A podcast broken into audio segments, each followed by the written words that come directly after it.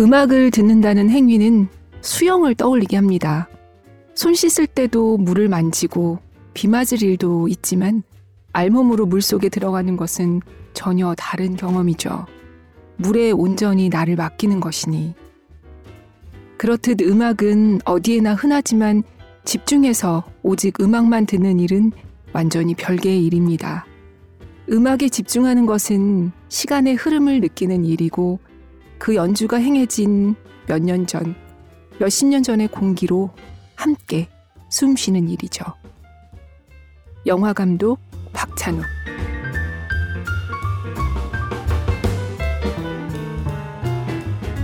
여러분에게 음악은 무엇인가요?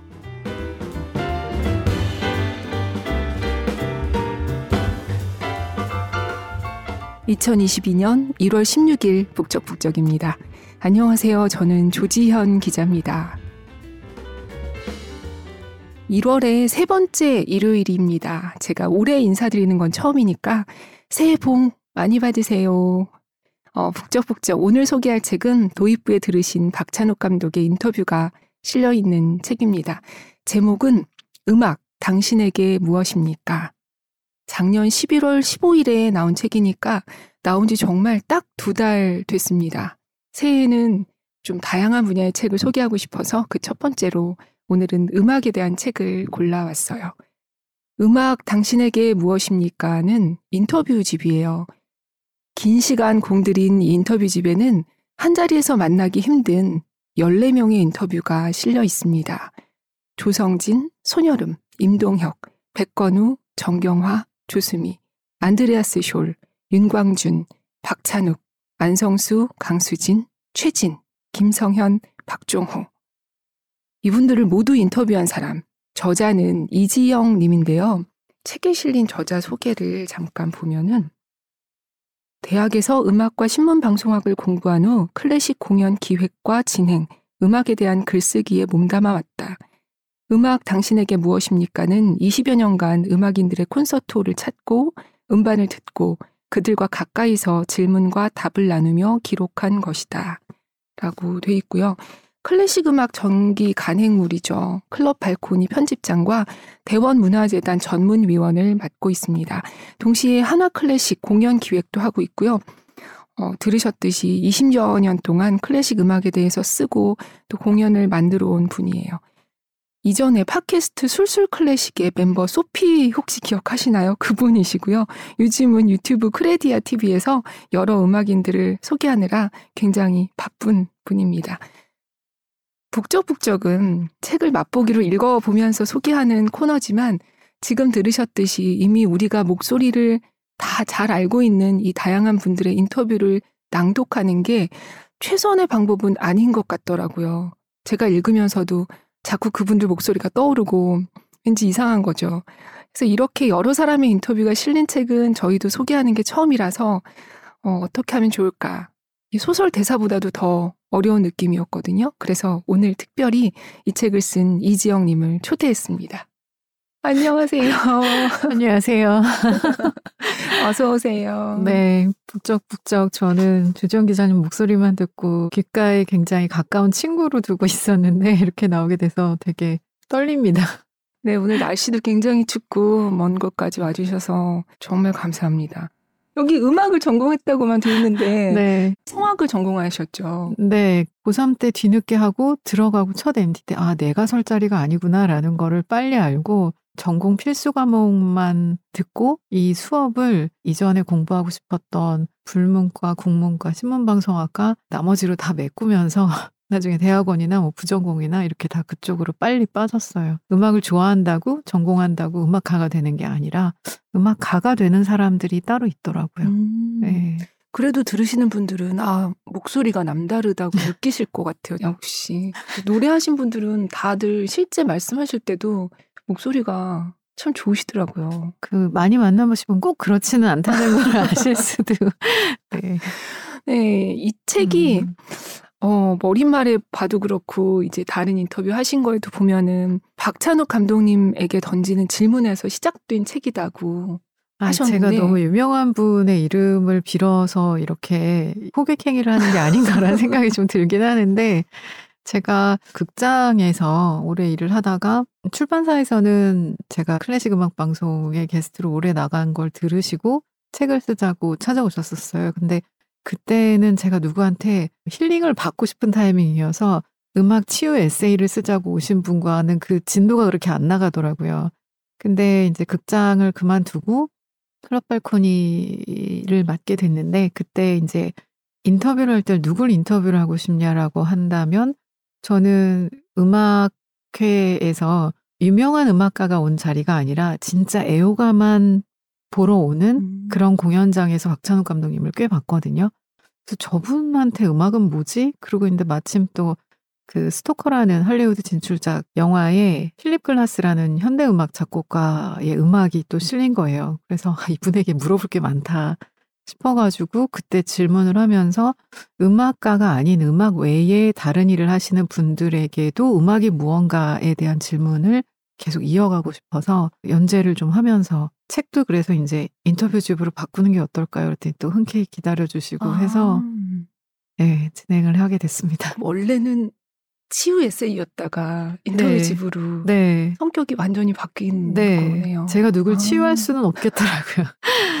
근데 지금 말씀해 주셨듯이 네. 그 음악과 굉장히 관련이 있지만 음악이 완벽히 내 어부이라고 할 수는지는 않는 그런 분들이 여기에 일곱 분이 있고 앞쪽 일곱 명은 음악가들. 네. 음악에 인생을 거신 분들이잖아요. 사실 그런 분들도 한두 분이 아닌데 그 중에서 이렇게 딱 14명을 아, 선정하신 뒷부분의 일곱 분은 음악에 대한 철학을 길게 그리고 남들도 좀 공감할 수 있을 만한 지점에서 이야기를 충분히 해주실 분을 일곱 분은 처음부터 선정을 하고 음. 시작을 한 거고 음악가 일곱 분은 지면을 통해서 인터뷰가 많이 쌓였던 분이나 아니면 정말 오래 봐서 남들한테 이야기 안 했던 부분까지 음. 얘기해 주셨던 분이나 이걸 위해서 좀 작정하고 이 얘기를 해보자 라고 해서 좀 길게 몇 차례씩 인터뷰를 했던 분의 이야기를 좀 속아내고 또 다른 데서 얘기 안 하신 걸 좀 추리느라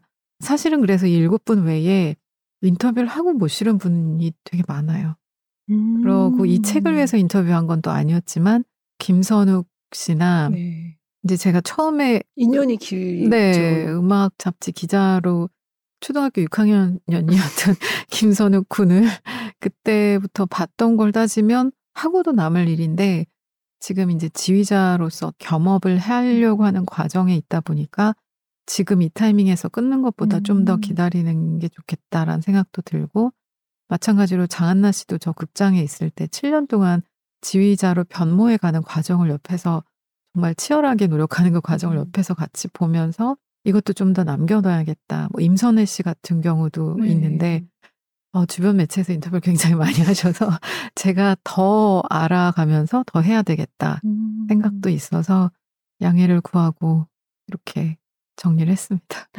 그렇군요. 그래서인지 읽으면서도 독자 입장에서도 아 왠지 2부가 있을 것 같은 다음이 또 있을 것 같은 느낌도 들었어요. 어, 있으려면 있을 수도 있을 것 같아요. 음. 근데 너무 당연하네 여기에 갈아 넣었다 보니까.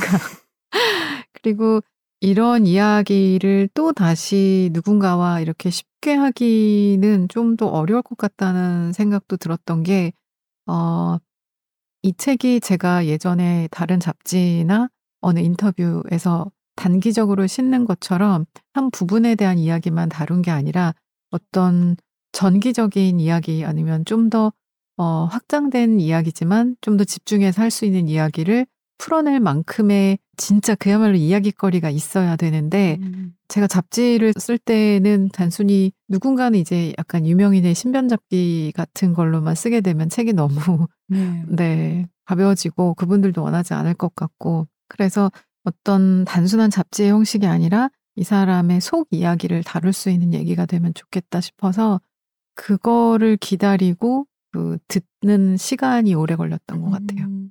사실상 아까 1년을 갈아 넣었다고 하셨지만 준비부터 인터뷰 네. 하신 기간이 훨씬. 길어요. 네.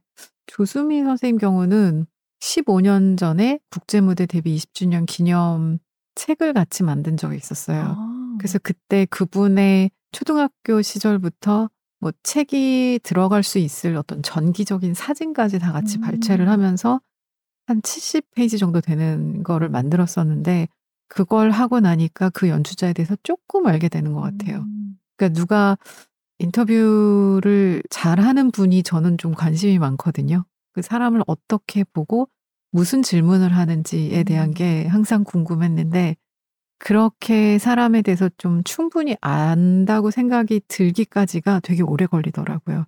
네. 음. 게다가 특히나 이게 그냥 원래 인터뷰를 하시는 게 업이시지만 네. 개간지나 월간지에 실리는 거랑 사실 인터뷰를 하시는 입장에서도 되게 마음이 무거웠을 것 같아요. 사실 오래 봐왔던 분들이기 때문에 자기 속 얘기를 끌어내 주신 것도 있기 때문에 음. 이 이야기가 혹시라도 이분들에게 폐가 돼서 그간의 아. 모든 게 무너지면 어떡할까라는 그게 굉장히 컸어요. 특히 이 책을 쓰게 된 어떤 계기도 제가 무대를 관객의 입장에서 봤을 때랑 어, 기자로 이제 취재를 할 때, 그 다음에 무대 뒤에서 제가 이제 어떤 무대 스태프로 일을 했을 때는 또 다른 게 보이더라고요.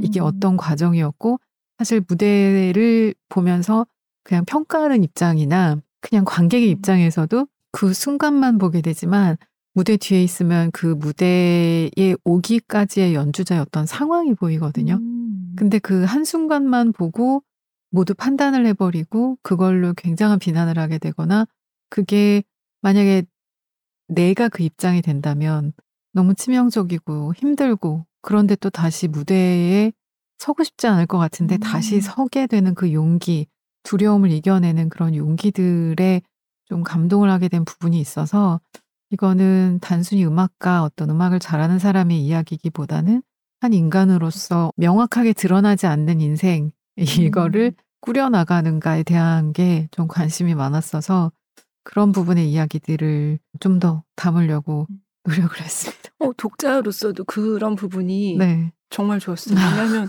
모르는 음악도 나오고 사실 모든 독자가 다 깊이 클래식 음악에 대해서 알고 있는 게 아니어도 인생에 알수 없는 부분에 대해서는 다 공감하고 있잖아요. 네. 그래서 어 이런 나이가 많고 많거나 적음과 상관없이 이런 용기와 그런 다시 일어나는 것과 자신에게 철저한 부분이나 아니면 오히려 어떤 관대한 마음이라든지 네. 그런 여러 측면들이 음악에 대한 책이지만 음악에 대한 책만은 또 아닌 걸로 아니잖아요. 쓰고 싶었거든요. 네. 제가 이거 여담이긴 한데 제 책이 나오고 교보의 베스트셀러에 올라갔어요. 근데 아니 근데 이게 현실을 알고 보니까 인문학이나 어떤 그 소설 쪽이라던가 여기는 게임이 안 되는 그 판매. 부수와 음. 독자를 갖고 있지만 예술 분야 쪽에서의 베스트셀러가 뭐가 있나 봤더니 약간 미술 색칠하기, 음. 드로잉 기법, 그 다음에 갯마을 차차차 대본집 그런 그 디자인 쪽에 그러니까 시각적으로 볼 수 있는 것을 책으로 읽는 게 익숙한 그런 미술 분야가 많았고 음. 음악 책은 저 하나였어요. 사람들이 음악은 책으로 읽는 게 아니라는 생각이 많이 있고 음. 그렇다고 음반을 사서 듣진 않고 그저 수동적으로 듣는 것에 익숙한 게 아닌가라는 음. 생각도 있어서 그 지표가 그런 걸 좀 보여주는 것 같다 싶었고 음. 왜 음악을 사람들이 좀 더 알아가고 무대 뒤에 있는 저 사람과 좀 더 소통하면 좀 더 이해할 수 있어서 가깝게 잘 자기 것으로 즐길 수 있을 텐데 라는 생각 때문에 이 책의 어떤 음 이야기의 관점 같은 것도 음악을 많이 알아서가 아니라 음악에 조금이라도 관심이 있고 왜 음악을 알아야 하는지에 대한 질문을 조금이라도 갖고 있는 분한테 맞춰서 음. 이해가 되도록 네. 그렇게 질문을 하고 답변을 구한 것들이었어요. 음. 어, 지금 네. 말씀 듣고 보니까 정말 그랬어요. 네, 그 지점이 있었어요.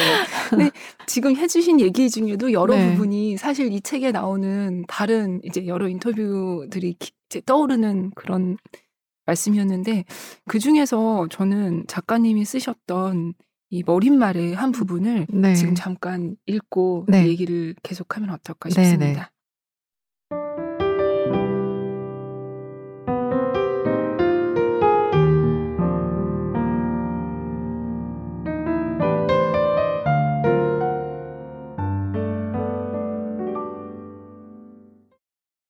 클래식 음악은 시간과 함께 설명해야 할 일이 많다. 오래전부터 들어온 음악이고 연주 시간도 길다. 연주자가 되기 위한 과정도 긴 시간을 필요로 하지만 감상자가 되기 위해서도 시간이 요구된다. 한번 시작된 이 관계는 쉽게 허물어지지 않는다.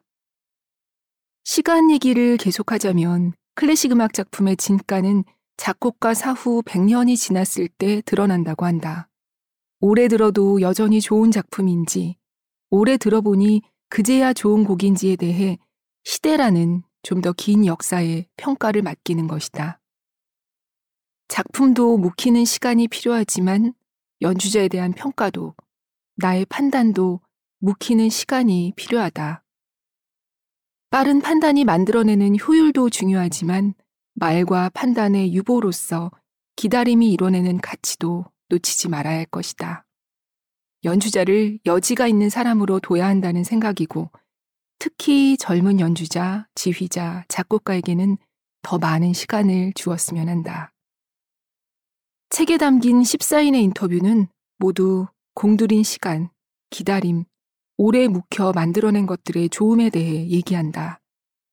이 책도 오랜 시간을 두고 수차례 만나온 기록을 담은 것이다.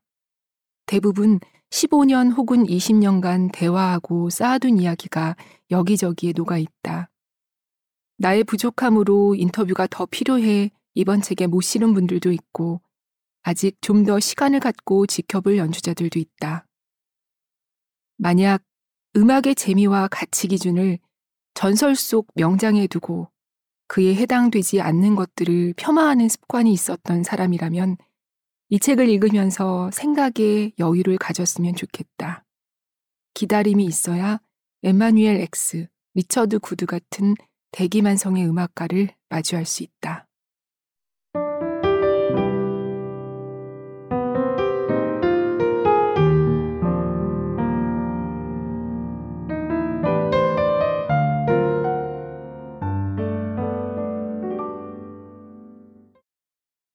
네. 머리말 중에 한 네. 부분을 잠깐 들어보셨습니다.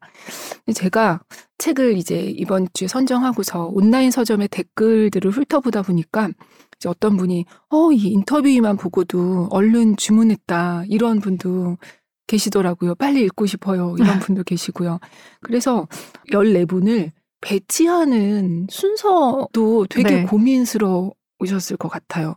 이게 1부는 일단 음악가, 2부는 다른 분야로 하셨지만 찬욱 감독님이 이제 아까 단초가 됐다고 하셨지만 2부의 시작이 박찬욱 감독님은 또 아니거든요. 아, 네. 네, 윤광준 사진 작가님이세요. 네. 그래서 이걸 어떤 흐름으로 이렇게 하신 어, 건지요. 사실 윤광준 선생님의 인터뷰가 이 전체 책이 굉장히 중요한 지점이라고 생각하는 게 음. 있어요. 강수진 단장님이나 박찬욱 감독님이나 유명한 이름 외에 이분 이 윤광준 선생님은 취향을 좀 어떻게 하면 좋게 가꿔볼까 하는 사람들에게 어떻게 보면은 되게 교과서 같은 맞아요. 분이시거든요. 객석의 사진 기자로 출발은 하셨지만 이분은 음악회를 가서 이제 촬영도 하고 그러다 보니까 귀가 너무 많이 열리게 되다 보니 음. 좋은 것을 듣는 것에 대한 탐닉을 굉장히 깊은 철학 을 하게 되면서 자기 나름의 이야기와 그걸 또 행동으로 옮겼을 때 그, 그 과정들을 너무나 재치 있는 말과 글 솜씨로 책을 내셨는데 그게 이제 윤광준의 생활 명품 시리즈가 어, 뭐 아마 시리즈가 네 편째 나왔나 음. 그럴 거예요. 그러니까 작은 컵 하나 아니면 손톱깎이 아니면 가방, 어, 안경, 만년필 이런 소소한 것들 물건과 내가 하나를 사더라도 굉장히 중요하고 그러니까 제한적인 어떤 경제적인 환경 때문에라도 돈이 많다 하더라도 여러 개를 사서 음. 이 가치를 떨어뜨리는 것보다 정말 꼭 필요한 하나를 가지고 그 물컵 하나만 가지고 먹어도 너무 행복할 음. 수 있는 그런 가치를 어, 자기 생활 속에 이제 묻어놓으신 분인데 거기에 음악 취향에 대한 이야기가 굉장히 재밌게 잘 나오고 음. 있거든요. 근데 어떻게 보면 앞에 부분은 음악가들의 이야기를 어, 젊은 순으로 해서 이렇게 이야기를 엮었다면 뒷부분에서는 음악가가 아닌 사람이 음악과 접하는 어떤 지점에 대한 좋은 가치관을 굉장히 유쾌하고 굉장히 구체적이고 깊이 있게 그리고 읽기 쉽게 이야기를 해주신 분이어서 윤강수 선생님 어, 인터뷰를 그 2부의 음. 맨 앞에 뒀거든요. 근데 저는 선생님하고 얘기하면서도 음, 너무 재밌었고 와 이런 내용이 쏟아져서 음. 나오다니라고 했는데 한 두어 시간 지난 다음에 아 너무 시간 길게 할애해 주셔서 감사해요 이러고 있는데 야 이거 너무 재밌다 한 번 다시 하자 그러더니 또 만나서 어. 더 많은 얘기를 또 해주셨어요. 그래서 어떻게 보면은 어 취향에 대한 그 뭐 얘기를 할 때 사람들이 뭐 부르디웨 뭐 이런 얘기를 하면서 막 정치와 사회와 그런 걸 가지고 이렇게 분석을 하는 것들이 있는데 그런 복잡한 얘기를 다 음. 빼고 지금 우리 시대에 특히나 코로나 때문에 제한적인 어떤 것에 어 좀 더 이렇게 빠지게 될 때 섣부르게 귀한 걸 택할 때 섣부르게 음. 판단하지 말고 나에 대해서 집중해서 판단하는 것 그리고 거기서 출발한 음악 취향, 음악을 애호하기까지의 그 과정에 대한 이야기들 소소하게는 오디오 얘기까지도 하시거든요. 음. 그렇죠. 그래서 그게 어떻게 보면 중요한 축으로 이야기를 시작할 수 있을 것 같아서 예, 맞아요. 좋습니다. 진짜 음악 클래식 음악 어 너무 나는 다 낯선데 이 책의 모든 분이? 라고 생각하시는 분조차도 아마 이 인터뷰는 공감하실 너무 수 재밌게 있을 읽으실 것 같아요. 사실 그- 이분이 그래서 정말 마음에 드는 거를 그게 물건이든 음악이든 그걸 추구하다 보면은 그렇게 너무 마음에 들어서 다른 게 아예 눈에 안 들어올 정도로 네. 난 저것만 있으면 돼 네. 하는 그게 요즘에 에코랑도 연결된 것 같기도 해요. 되게 음. 많은 물건을 많이 사는 거 이런 것보다 네. 진짜 좋아하는 거 하나를 오랫동안 쓰고 네. 버리지 않고 취향을 만드는 데 필요한 시간의 얘기가 이 앞에 일부에서 네. 많은 음악가 분들이 또 계속 나오죠. 네, 어쩜 이렇게. 다 같이 해주시는 얘기인지 네. 이 음악이라는 게 음악의 시간만큼, 그러니까 3분짜리 곡이면 3분을 다 들어야 그 음. 곡이 되는 거고, 베토벤의 교향곡이다. 그러면 뭐 한 3, 40분이다. 말러 교향곡 같은 경우 1시간이 넘어간다? 그러면 그 시간만큼을 들어줘야 이게 완성되는데, 영화는 빨리 돌리기가 가능하잖아요. 장면만 빨리 보면 음. 네. 된다라고 할 때, 근데 음악은 빨리 돌리게 되면 무너져 버리니까 그 시간만큼 견뎌내는 이야기가 음악과 음악가들의 인생과 또 감상자까지도 음. 그게 다 이제 맥락이 같이 하더라고요. 네, 그 시간 정말 인상적이었어요. 네. 그러면 여기서 작가님께서 독자들에게 이 부분 같이 한번 읽어보고 싶다 하고 읽어주시는 부분을 들어보면 어떨까요? 음, 네. 저는 이 인터뷰하면서 이분의 이야기를 듣다가 눈물이 났어요. 그러니까 음.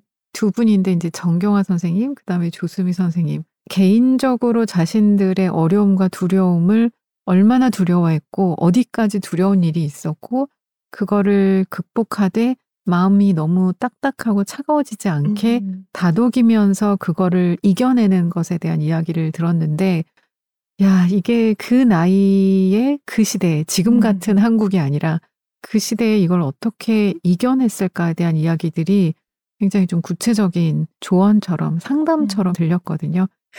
떨리는 마음으로 읽어보겠습니다.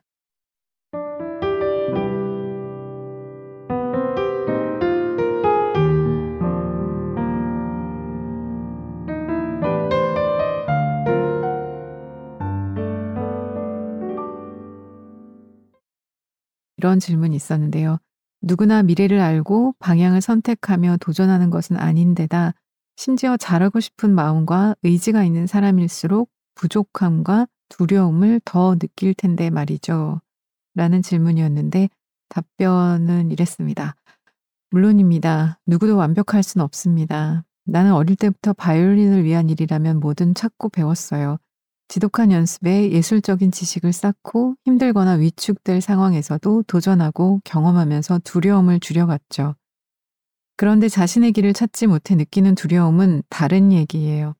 사람은 끝도 없이 모자라요.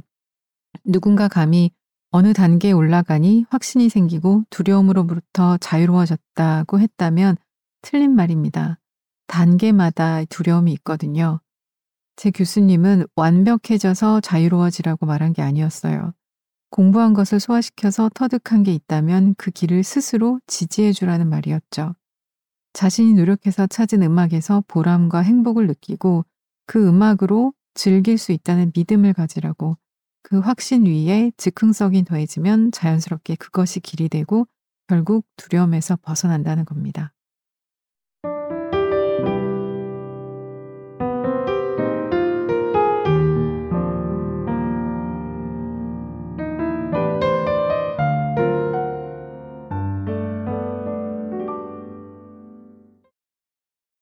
이게 다른 분들에게 어디까지 와닿을지는 모르겠는데 연주자들이 바닥이 보이지 않는 유리로 된 오징어 게임이 갑자기 생각나는데요.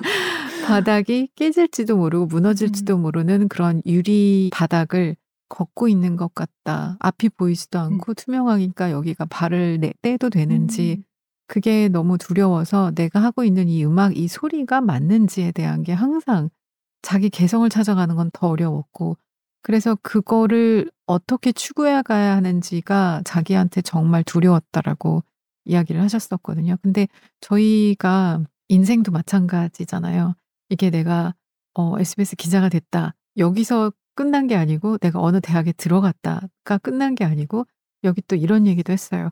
콩쿨에서 우승을 했다. 맞죠. 그럼 거기서 끝난 음. 게 아니라 마치 결혼식이 끝났다라는 것처럼 그 다음부터는 결혼 생활이 이어지고 결혼과 마찬가지로 매일매일의 그 연주자로서의 생활이 이어지는 건데 그 하루하루가 내가 100번 연습을 잘했어도 오늘 내가 무대에서 잘할 수 있을 것인가에 대한 두려움도 있었고 그 두려움을 깨쳐나가는 과정에 대한 이야기가 어 이렇게까지 깊이 있게라고 해야 되나? 그 그분이 밟아온 길은 좀 달랐을 테니까 그런 걸 보면서 저에 대한 두려움도 아 어떤 식으로 헤쳐나가야 하는지에 대한 좀 조언을 들은 것 같아서 좋았어요. 저도 밑줄 쳐놓고요. 이렇게 막 좋다고 표시해 놨어요.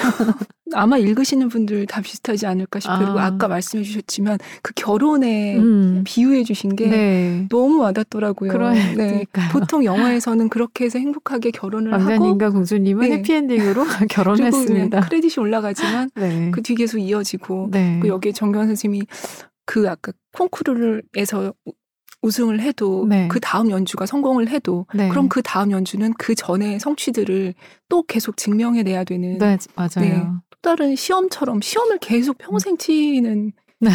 격이나 마찬가지니까 네 되게 용기가 됐기도 했어요. 이렇게 음악 하지 않는 사람으로서 읽었을 음. 때도 그 얘기도 좀 좋았는데 그 성악가들은 30대쯤 돼서 이제 목소리가 무르익었을 때 그 무대에서 좀 더 진가를 그때부터 발휘를 한다라는 게 있는데 기악 연주자들은 신동이냐 음. 아니면은 10대 때, 20대 때 결과가 콩쿠르 결과가 어떻게 났느냐라는 걸로 빨리 판단을 하려고 하는 경향이 있거든요. 근데 이 얘기를 하시더라고요. 이제 155페이지에 자기의 classmate였던 피아노 엠마누엘 엑스 음. 같은 경우는 어, 학교 다닐 때 내 짝이고 얘가 이 정도로 이렇게 훌륭하게 연주자가 연주자로서 활동할 줄은 몰랐다라고 했는데 계속 그 뒤늦은 성공이라는 거는 사실 잘못된 말이다. 연주자에게는 자신만의 다이아몬드가 있고 내가 갖고 있는 생각과 색깔을 순수하게 받아들이고 좋은 소리를 찾기 위한 노력을 게을리하지 않으면 결국은 대기 만성형의 음악가가 될 수 있다라는 얘기를 하신 부분이었거든요. 저는 이 엠마누엘 엑스가 그 피아니스트 임동혁의 선생님이기도 한데 음. 항상 요요마와 이렇게 같이 그 트리오도 같고 엑스라는 이름이 음. 굉장히 좀 맞아요. 인식하기 쉬운 네. 이름이잖아요.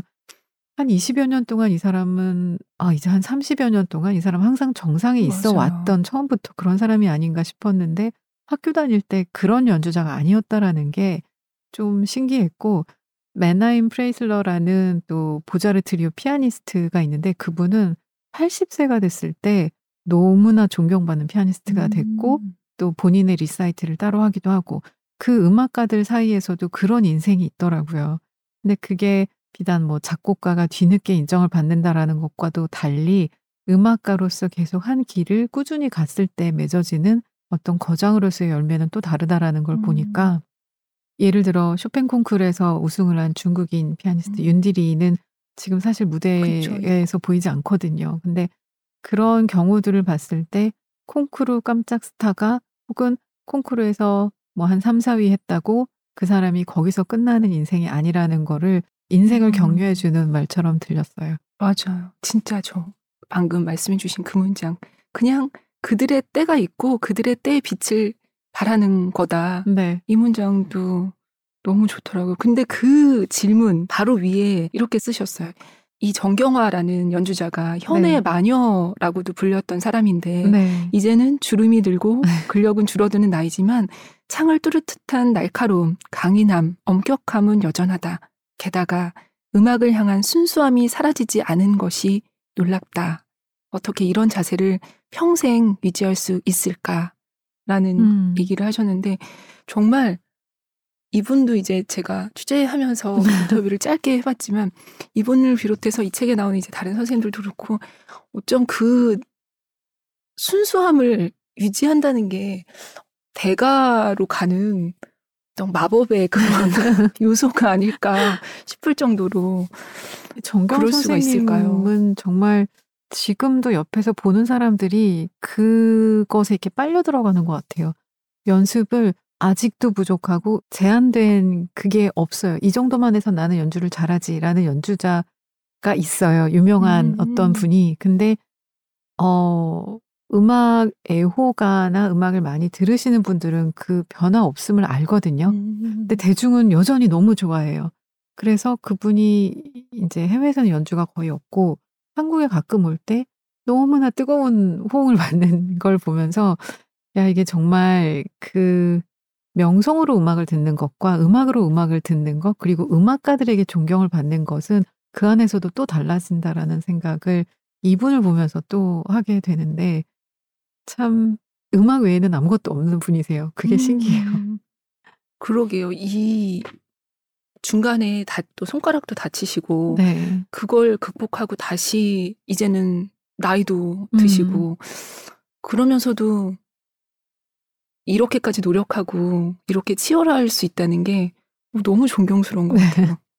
근데 방금 전에 이제 명성으로 음악을 듣는다고 얘기하셨는데 그런 얘기도 이제 뒤에 또 나오잖아요. 네. 네. 그냥 음악을 나는 음악을 들어라고 하는데 그게 진짜 음악을 듣는 건지 아니면 어 나는 이번에 누구 누구를 들으러 가는 음. 거야. 나는 뭐 어디로 가는 거야. 난 누구랑 여기 갔지. 음, 음. 특히나 요즘 SNS에 얼마나 이 또 보이기 좋습니까? 그런 인증샷 올릴 수 있고 그런 걸 꼬집는 얘기가 있었죠. 있었죠. 네. 그런 부분을 이렇게 또 터놓고 얘기해 주시는 게 좋더라고요. 그냥 네. 네. 그 풍월당이라고 클래식 음반만 판매하는 매장인데 음악 애호가 혹은 어떤 아지트 같은 느낌이 돼 있어요. 지금도 음반을 사는 사람이 있어? 그것도 클래식 음반을? 이라고 얘기할 때 이분들이 거기서 음반도 판매하지만 이 음악을 듣기까지의 다리를 놓아주는 책과 강연이 있고 이런 것을 활성화시킬 수 있는 여러 가지 캠페인 같은 것들도 하시고 구독 서비스를 해서 음악과 연계된 어떤 다른 예술 장르에 대한 섭취를 할 수 있게끔 그런 연결도 해주시는데 어, 오랫동안 평론가이자 저술가로 활동해온 풍월당 대표 박종호님의 인터뷰가 또 이분은 정신과 의사시거든요. 뭐 때문에 음악회를 가는지 음. 나는 젊은 날에 뭐 어떤 허세로 이런 음. 책을 썼는지 자기 반성과 자기가 봤을 때 사람들의 심리를 음. 너무 적나라하게 근데 유쾌하게 이게 다 과정이다라고 음. 하면서 써주신 부분인데 저도 사실 이제 풍월당과 오랫동안 이렇게 관계가 같이 이어져 오면서 그 또 강의를 들으면서 음악 듣는 자세에 대한 걸 많이 배운 것 같아요. 음. 내가 음악을 얼마만큼 들었어? 내가 이거는 어디까지 들어봤어? 이런 게 중요한 게 아니라 해외 음악회를 갔어도 내가 어떤 attitude가 있어야 내가 돈이 있어서 아니면 시간이 있어서 그뭐 짤츠부르크를 갔다 왔다던가 그걸 또 한국에 와서 자랑한다던가가 아니라 이건 내가 죽기 전에 꼭 들어야 되겠어. 어떤 다른 목적 의식으로 바뀔 때까지의 그 훈련을 음, 좀 껍데기를 빼게끔 음. 만들어준 독설 아닌 독설들이 좀 있거든요. 근데 그게 찔리는 부분이 있어서 그 껍데기가 깨지면 그다음부터 굉장히 자유로운 음악 애호가가 될 수 있고 좀 더 본질에 가까워질 수 있도록 어, 좋은 책이나 어떤 다른 루트들을 또 찾아보게끔 해주고 그랬던 것 같아요. 맞아요. 아 그래서 이 인터뷰가 네, 마지막에 네 마지막에 네. 음, 꼭 눌러주셨으면 네. 했어요. 좀 음악뿐만 아니라 정말 여행이나 다른 취향을 익혀 그러니까 묵혀가는 익혀가는 네. 발굴하는 그런 얘기를 전반적으로 해주셔서 네, 네, 좀 마지막으로 그렇네요. 그리고 여기서 이 얘기를 듣다 보니까 또 손여름 씨의 인터뷰 중에 네, 네, 인상적인 부분이 있어서 그 부분을 한번 듣고 가면 어떨까 싶습니다.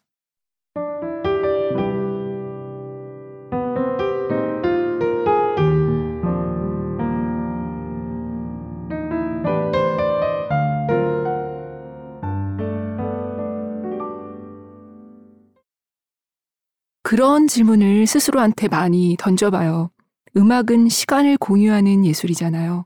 연주하는 사람과 듣는 사람이 공유하는 것인데, 시간이 흐르면 음악도 흘러가고 없어지지만 각자의 마음 속에 뭔가 붙잡아둔 듯한 느낌이 들었다면 성공한 것 같아요.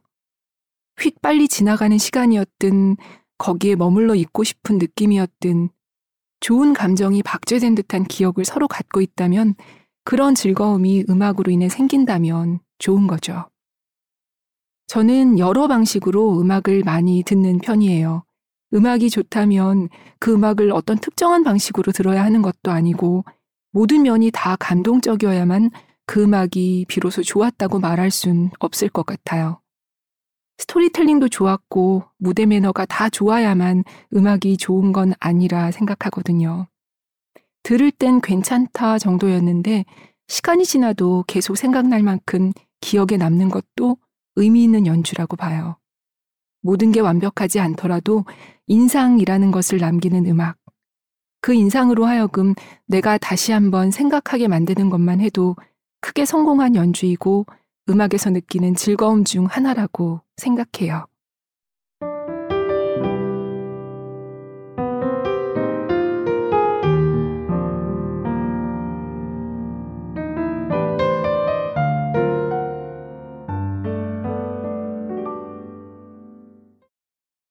이 부분이 되게 듣는 사람들에게 네. 용기를 줬어요. 제가 아. 용기를 얻었어요. 사실 네. 손여름 씨를 중학교 2학년 때 이제 국어 선생님이신 어머니 손에 이끌려서 온 너무 다 큰 것 같은 소녀를 봤거든요. 근데 그 나이 대에 할 수 있는 가장 지혜롭고 음, 명민하면서 어 인생을 굉장히 길게 깊게 보는 사람의 유쾌함과 자유로움이 있는데 대화를 할 때마다 어디까지 이 사람이 이렇게 얘기를 할 건가 음, 제가 자한나 씨하고도 얘기할 때 그런 부분이 있고 뭐 조성진 씨도 있고 다 그렇긴 한데 손여름 씨는 어, 음악가가 이렇게 세로로 깊게 보는 것에 익숙할 법도 한데 음, 굉장히 가로로도 넓게 보는 것을 어, 물론 이제 자기가 좋아하는 것에만 집중한다라고 하지만 그 스펙트럼이 되게 넓어요. 그렇죠. 그래서 그 평, 평창 대관령 음악제의 프로그램 노트 그 책인데 잡지를 만드는 사람의 어떤 자괴감을 느끼게 하는 너무나 멋진 구성과 내용, 그 기획 방향 이런 것들이 어, 이런 연주자가 그런 어떤 존재감 있는 위치에 있으면서 행정적인 것까지는 아니지만 어떤 기획을 이렇게 아우러서 조율할 수 있는 호감형의 연주자가 있다는 게 우리한테 엄청난 자산이라는 생각이 들었거든요. 네. 그렇기 때문에 저런 페스티벌도 열리고 음, 젊은 연주자들이 어디까지 그러니까요. 잘하고 있는지를 한데 모아서 어, 한 자리에서 보여주기 때문에 아 지금 사실 뭐 오징어 게임 얘기도 하고 방탄소년단 얘기도 하지만 평창 페스티벌을 오케스트라를 보면 아 이게 어떤 소수를 위한 클래식 음악 페스티벌이라고 하더라도 이 소수가 뿜어내는 그 어떤 어 절대치의 훌륭함 이거는 해외에서 이미 다 인정하고 있기 때문에 그리고 이런 문화의 힘으로 이겨내는 것들이 더 가치 있고 더 어려운 일이잖아요. 나중에 여름에 혹시 이제 기회가 되신다면 평창에 가셔서 제가 말씀드리는 이 부분을 그냥 휴양지에 간다 생각하고 한 번만 느껴보고 오시면 그냥 해외 나갈 필요도 음. 없고 굉장한 자부심으로 차오를 수 있을 것 같아요. 그러는 가운데 인터뷰에 보면 이 손여름님이 어 이걸 전업으로 했으면 더 잘할 수 있었을 텐데라고 하잖아요. 그 잘하고 혹시 씹어 먹을 수도 있다라는 네. 표현을 써요. 네. 그래서 아니 이 사람 뭐지 대단한 사람인데라고 생각했었어요. 네 그리고 저는 그 부분도 굉장히 사실상 저는 이 책 읽기 전에는 잘 몰랐던 분이었는데 네. 안드레아스 숄 네, 카운터 네, 테너 네. 그냥 어 이분이 이런 노래 불렀지 음. 이런 부분 분이지라고만 알았다가 이 책으로 가장 크게 다시 찾아 듣게 된 아. 분이에요. 네. 목소리가 천사 같죠. 진짜 어, 그래. 하늘에서 내려온 분 같죠. 그리고 여기서 해주신 얘기들이 네. 너무나 아까 그 다른 연주자분들도 그런 얘기는 했지만 특히나 목소리는 내가 잃어버리면 음. 그냥 끝이니까 네. 그런 부분들이 굉장히 좋았어요. 이게 그 어떻게 관리해야 되는가의 한계치를 어디까지 노력을 해야 되는가에 대한 건데 실제로 저는 이제 하나 클래식 공연 만들면서 이분을 그리고 또 한국을 음. 좀 취재하고 싶다고 자기가 리허설 공식적인 리허설 전에 한 일주일 정도 먼저 왔으면 좋겠다고 근데 이게 바로크 음악을 노래하는 카운터 테너잖아요. 요즘에는 이제 카운터 테너라는 걸 대중적으로도 어떤 이제 예능 프로그램을 통해서도 많이 알려져서 익숙하실 수도 있지만 바로크 레파토리에서의 카운터 테너가 갖고 있는 특화된 점은 일반 클래식 음악 쪽하고도 또 다르거든요. 근데 이분은 바로크 레파토리를 부르시는데 White as Lilies라고 우리나라 그 자동차 CF에 실렸던 그 너무나 유명한 맞아요. 곡은 자기가 작곡한 동시대 음악이거든요.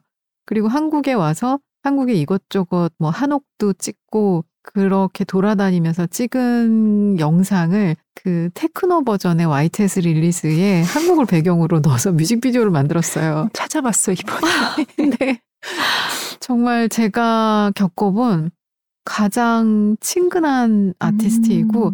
어떻게 이 아티스트는 이렇게까지 안 예민할 수가 있을까 음. 인간관계에서 그런 점도 참 좋았고 정말 호감형이고 그런데 음. 음악에 대한 생각이나 음악을 완성하는 완성도는 정말 눈물나게 감동적이었기 때문에 이 사람과의 인터뷰를 이렇게 실었던 것도 내용도 정말 재밌었어요. 네, 정말로요. 모두에게 각자만의 시간이 있다고 했던 내용도 있었지만 이분도 지금 조금 더 눈에 띄려고 음. 내 목이 감당할 수 없는 노래를 불러서 이렇게 잠깐 이목을 집중하는 게 너무 앞서가려고 할 필요가 없다. 네. 이런 얘기가 되게 위안이 되더라고요. 그 왜 빨리 성공할 수 있는 기회가 오히려 독약이 된다라는 네. 얘기 속담이 있는 것처럼 그 목소리가 연그러지지 않았을 때 악기를 잘못 조율하면 음. 그 이후에 활동을 할 수 없기 때문에 정말 중요한 얘기였던 것 같아요. 그리고 이 바로크 음악도 그 이후의 음악이 비해 더 담백하잖아요. 네. 많이 이런 음악이구나라고만 생각하고 듣다가 이걸 읽고 어 이게 오히려 더 에센스 같은 느낌. 본질에 가까운 네. 음악. 네. 그래서 어 이거 뭔가 조금 더 배우게 된 것 같아서 기뻤어요. 저도 하나 클래식을 하면서 그 바로크 연주자들을 계속 모셔오는데 그 이런 기업이 나서서 데려오지 않으면 음. 감당할 수 없는 아티스트들을 데려왔는데 초대권으로 찾아온 분들이 이 세계를 우연히 음. 접하고 자발적이지 않지만 이제 피동적이었을지 몰라도 접하고 난 다음에 다른 세계를 경험한 이후에 후기들이 특히 안드레아스 숄 공연 때의 후기들을 찾아보면 정말 뿌듯하고 감동적인 게 많아서 음. 네 보람을 느꼈어요. 네, 진짜 이 책 읽으시는 분들도 아마 저희가 하는 얘기에 공감하시게 될 겁니다. 그리고 오늘 마침 얘기를 못하고 넘어간 부분들이지만 무용과 네. 음악의 관계도 진짜 빼놓을 수 없죠. 전 사실 책 사고서 네. 제가 제일 좋아하는 게 무용이기 때문에 저는 이 두. 분부터 먼저 읽었거든요. 안성수 감독님하고 그, 발레리나 강수진 단장님. 그 이 두 분을 딱 고르신 이유도 네. 너무 궁금했어요. 이게 음악을 클래식 음악을 듣기 어려운 분들에게 음악을 즐길 수 있는 방법 중에 하나가 영화를 보거나 음. 아니면은 무용을 보는 거라고 생각을 하거든요. 특히 요즘에 이제 이날치와 함께 좀 많이 국제적으로 급부상한 콜드플레이와도 콜라보를 하신 엠비겨스 댄스 컴퍼니는 어, 이 국립현대무용단이 어, 안성수 단장님이 그 단장으로 계셨을 때 three 볼레로 혹은 또 이제 three 스트라빈스키라고 또 맞아요. 있었어요. 라벨의 볼레로 음악을 가지고 세 단체가 음악 연주, 어, 음악을 바탕으로 다른 무용을 선보이는 게 있었는데, 어, 앰비기어스 댄스 컴퍼니도 그 볼레로를 해석한 게 정말 재밌었고, 또 김설진 씨가 네. 또 기가 막혔고, 그러니까 스트라빈스키 음악을 해석한 그 무용수들의 그 몸짓과 이런 것들이 몸으로 보니까 음악이 새롭게 음. 들리더라고요. 그래서 맞아요. 저는 그 안성수 단장님 계실 때 인터뷰를 몇 차례 했고, 이 책을 위해서도 또 하고, 그리고 이분이 음악을 들어온 정말 처절하게 열심히 들어온 음. 그 어떤 비하인드를 알게 되면서 아, 음악을 아는 사람이 무용을 만들었을 때 이렇게 시각적으로 그리고 청각적으로 열리게 되는구나라는 걸 경험했고 또 강수진 단장님이 음악을 듣는 귀가 열린 만큼 무용을 음. 잘한다라는 이야기를 하셨거든요. 음악을 듣지 않은 상태에서도 남들 보이지 않는 그 연습실에 혼자 음. 숨어 들어가서 무용하는 그 연습을 이제 음악을 아, 네. 들었다라고 생각하고 상상하면서 연습을 음. 했을 때 어떤 사람보다도 무용 어, 음악을 기민하게 듣게 되더라 음. 이 얘기를 하셨는데 야 어떻게 보면은 제가 가끔 놀라는 게 무용 전공한 사람들이 스트라빈스키나 음. 쇼스타코비치 음악을 굉장히 디테일하게 다 기억하고 있어요. 관객도 그럴 것 같아요. 네. 무용 많이 보는 네. 관객들이. 그래서 어떻게 보면 현대 음악이나 이제 이게 사실 현대도 아니지만 음 새로 만들어진 음악을 가지고 무용을 하는 경우들도 있기 때문에 무용을 많이 보러 다니는 사람의 귀가 같이 열릴 수 있을 것 같다 싶어서 이 책에도 굉장히 중요한 테마로 어떤 인터뷰로 다루게 됐던 두 분이었어요. 네. 그리고 그 얘기도 너무 좋았어요. 이게 딱 음악 얘기는 아니지만 안성수 이제 감독님이 TV에서는 TV에서 지금 어, 예쁘고 잔인하고 이런 것들을 자극적인 거가 예. 많아서 그걸 많이 보여주기 때문에 현대무용은 그것과는 차별되는 지점에서 특별해야 된다. 음, 그 얘기가 어, 어떤 그 안무가로서의 굉장히 중요한 철학인 것 같아서 네. 좋았어요 그 부분도. 그래서 저희가 이분 작품 계속 보러 가게 되는 것 아, 같습니다. 맞아요. 저, 저도 계실 동안에 그냥 다 따라다녔어요. 네. 네. 무용 애호가가 돼버렸어요. 네. 그리고 여기서 한 부분만 더 읽고 또 얘기 이어가 볼게요.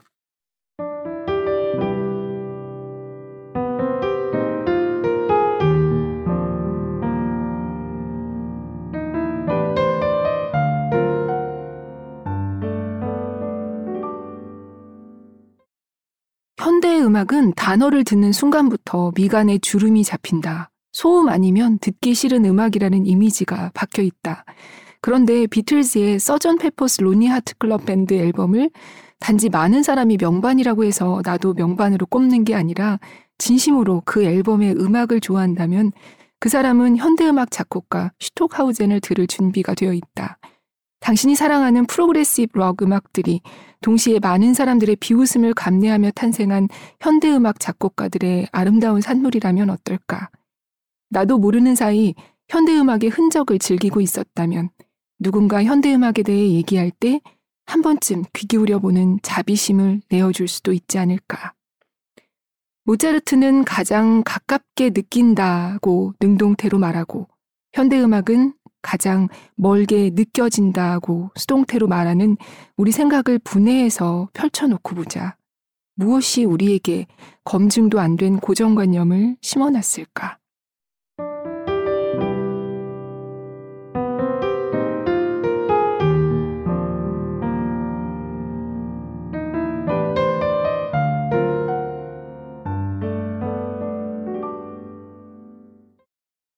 저 그 부분 쓰고 되게 통쾌했거든요. 근데 그걸 꼭 집어서 얘기를 해주셨어요. 네. 그냥 고정관념이죠. 이해요. 네. 맞아요. 그 영화도 보면 제가 듣고 있는 영화 음악들의 작곡가들이 현대 음악 작곡가들이에요. 맞아요. 네, 지금은 약간 음악에서의 경계가 이게 무용 음악이냐, 영화 음악이냐, 장르를 더 확대를 시켜서 지금 예전에 모차르트 시대에 만약에 영화라는 매체가 있었으면 모차르트도 영화 음악 썼을 거예요. 근데 지금 존 아담스나 아니면 필립 글라스 어, 막스 리히터 같은 작곡가들은 우리가 아는 정말 유명한 작품의 음. 곡들을 다 썼거든요. 박찬욱 감독님도 또 필립 글라스의 곡을 필립 글라스가 박찬욱 감독님을 위해서 곡을 써주신 거지만 그렇게 섭취를 하고 있는 음악들이 락 음악은 시끄럽다라고 얘기하거나 그러면서도 듣는 음. 사람들이 있거나 클래식은 지루하다고 하지만 또 그러면서 듣는 사람들이 있는 것처럼 이게 어떤 고정관념만 빼고 있으면 저는 다 듣고 있는 음. 거더라고요. 네. 그러면 만약에 이 책을 읽고서 어 나도 현대 음악을 좀 들어볼까 해라는 네. 마음이 드신 분들이 계시다면 네. 추천해 주실 만한 시작하기 좋은 그런 음반이 음, 있을까요? 저는 막스 리히터라는 작곡가가 너무 재밌어요. 저한테는. 그 음. 비발디의 사계를 재해석해서 작곡해 놓은 것도 재밌고 어, Sleep이라는 음반은 진짜 아, 재밌거든요. 맞아요. 예. 사람의 잠자는 주기를 이제 두 시간으로 이제 기본적으로 상정을 해놓고, 그러니까 상정이 아니라 그 주기대로 봤을 때 한 시간 반에서 두 시간이라고 할 때 그 1단계, 2단계, 3단계, 4단계까지 갔다 REM 단계로 갔다가 이 단계를 음악으로 만들어 놓은 거예요. 근데 그거를 유튜브에 있었던 있는 것 같아요. 네, 네. 유튜브에도 떠 있고 영화처럼 약간 뮤직비디오처럼 만들어 놓은 것도 있는데 그 두 시간을 콤팩트하게 만들어 놓은 것도 있지만 두 시간을 사람이 자는 주기를 네 번 반복해서 음. 풀로 잔다고 할때 여덟 시간이라고 한, 한다면 그 여덟 시간짜리 음악을 만들었어요. 음.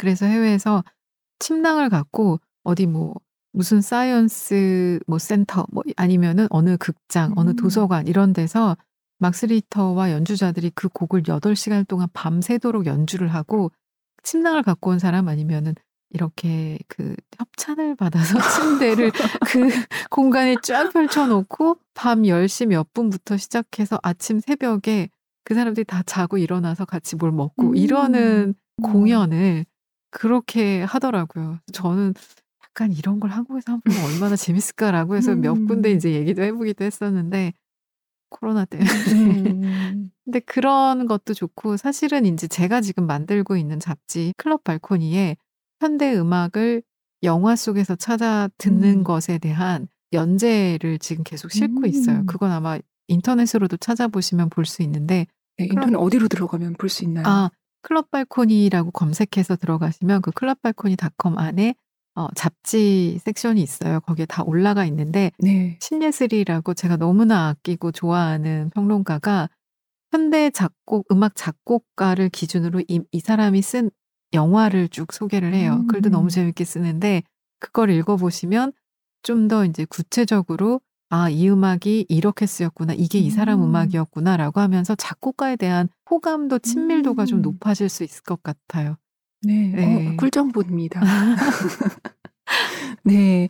뭐 정말 이 책 얘기를 아까 그 8시간짜리 네. 잠 음악처럼 계속 밤새 해도 끝이 없을 것 같아요. 어, 제가 가기 전에 여기 지금 소개가 안된 음. 분이 이제 톰마이스터 최진 씨라는 어, 네. 분이에요. 어, 제일 좋았어요. 근데 사실.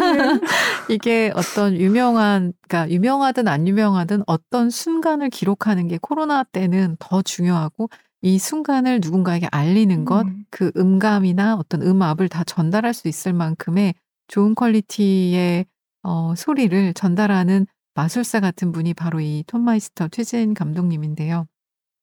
제가 이 최근에는 이제 UHD 방송이나 그리고 뭐 3D 그 음향이라고 해서 집에서도 돌비 정도가 아니라 3D 이제 천정에서도 바닥에서도 소리가 울려 나오는 것 같은 그런 스피커들이 나와서 그걸 기준으로 녹음을 하고 음. 알리는 그런 게 지금의 현 시점에서의 이 감독님이 독일에서 더 많은 역할들을 하고 계시거든요.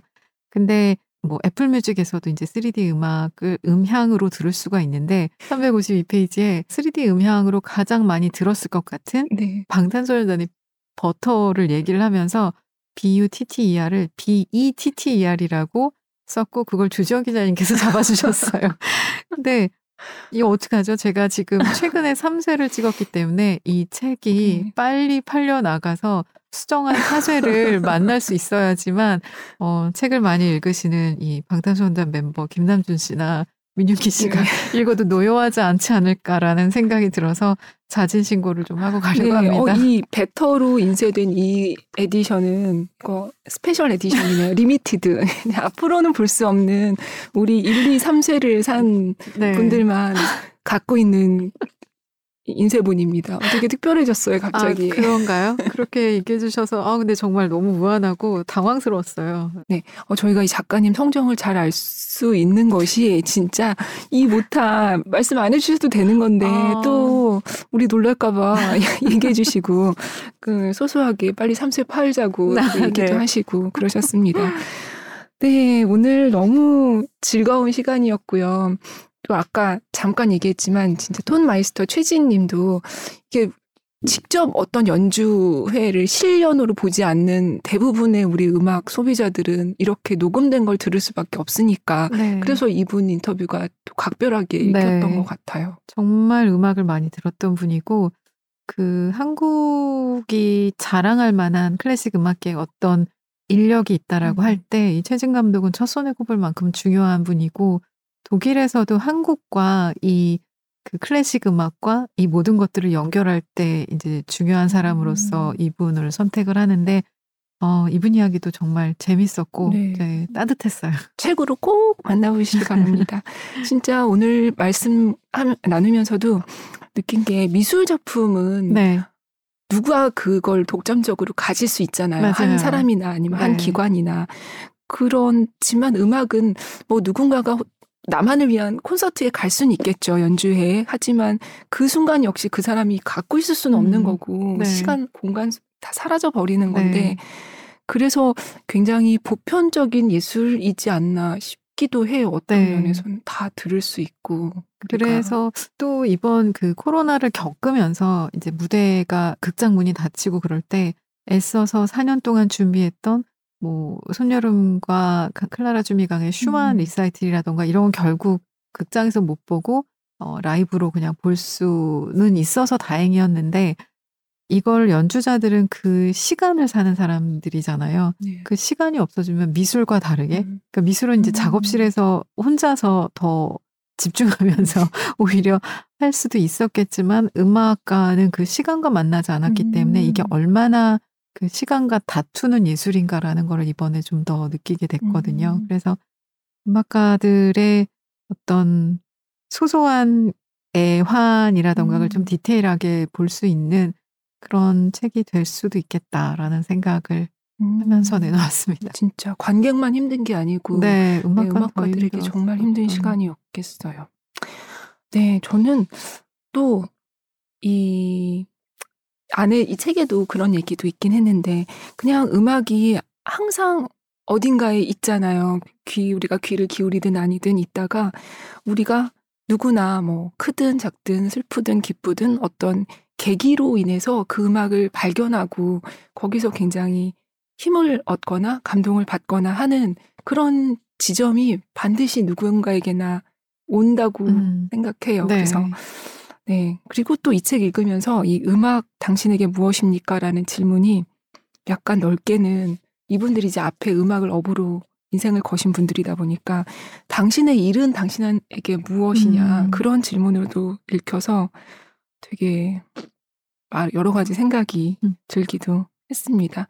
그리고 앞- 이거 들으시는 분들이 어 나는 클래식 음악은 잘 안 듣는데 잘 좀 그런 나는 그럼 이 책과 관계가 뭔가라고 생각하신다면 이 책이 아까도 얘기했지만 클래식 음악만의 얘기가 아니고 어, 넓게는 음악 전체에 대한 얘기 또 인생에 대한 얘기로 읽으실 수 있기 때문에 그런 마음의 장벽이 있다면 전혀 걱정하지 않으시고 읽으셔도 되지 않을까 싶습니다.